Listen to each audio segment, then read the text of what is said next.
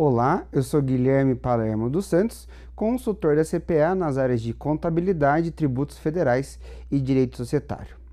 Nosso assunto de hoje é um alerta que a Receita Federal fez sobre a publicidade fraudulenta é, oferecida por algumas, algumas empresas, né, é, que oferecem a possibilidade de compensação é, mediante a compra de crédito de terceiros, né? Então, é, muitas empresas estão sendo contatadas, muitos empresários estão sendo contatados sobre essa possibilidade. E aí a Receita Federal fez um alerta porque, é, na verdade, isso é um grande esquema, né? Que está gerando muitos prejuízos. E quem fica com esse prejuízo é sempre a empresa, sempre o empresário. Então, eu destaquei para trazer é, pontos importantes sobre essa nota, né, para a gente poder analisar, né? Então, a Receita Federal, na nota, ela fala que ela vem alertando os contribuintes, em especial os profissionais da área contábil e jurídica e toda a classe empresarial sobre a publicidade fraudulenta, fraude, que visa divulgar a possibilidade de realizar a compensação tributária mediante a utilização de crédito de terceiros. Hipótese essa que é vedada pela legislação. Então, na nota, a Receita fala: olha é vedado esse tipo de compensação. Não é possível fazer compensação mediante compra de crédito de terceiros. E tem muita empresa que está oferecendo. E com essa crise que nós estamos vivendo, essa crise econômica decorrente da pandemia, tem muita empresa, tem muita gente batendo na porta para oferecer isso, né?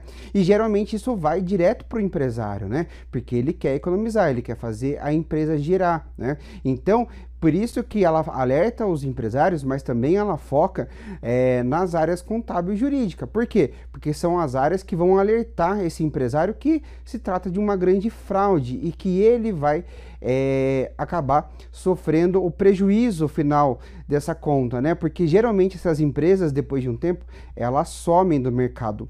Um outro ponto importante da nota da Receita Federal é que ela fala que está fazendo um levantamento de todos os casos de compensações fraudulentas. E aí ela vai fazer a autuação e a cobrança dos tributos devidos, com aplicação ainda de uma multa qualificada que vai de 150 a 225% do total apurado e a consequente formalização de processo de representação fiscal para fins penais ao Ministério Público Federal para apuração dos crimes de estelionato e sonegação fiscal.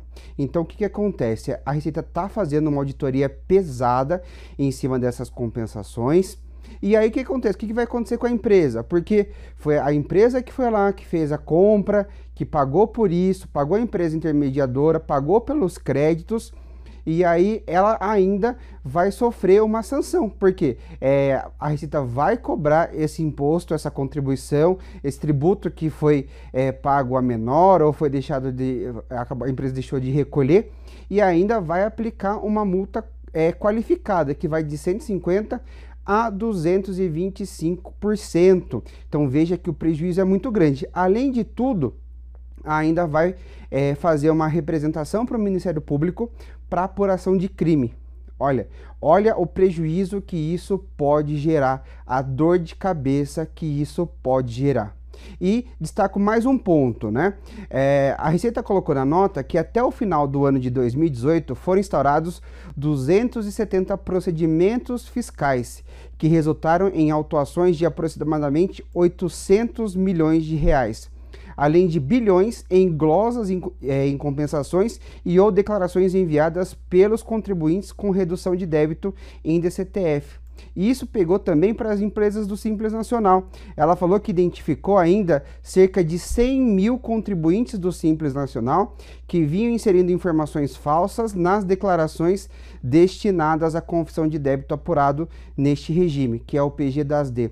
Então, seja para as empresas do lucro presumido e lucro real, que é, confessam débito por meio da DCTF, ou para as empresas do Simples Nacional, que vem por meio do PG das D, a Receita está de olho, está identificando esse tipo de operação e é, vai fazer, vai aplicar as sanções aí e vai realmente representar é, ao Ministério Público para que também tenha ah, ações aí é, de persecução penal. Então, realmente é, é, um, a gente sabe, entende a, a crise, né, que vem acontecendo, mas não vale a pena. É um risco muito grande para a saúde financeira e também uma dor de cabeça para todo mundo, né? Para o sócio, é, para os administradores, para o jurídico e também para os profissionais de contabilidade. Então, fique esse alerta, alertem os seus clientes com relação a isso. Muito obrigado e até o próximo.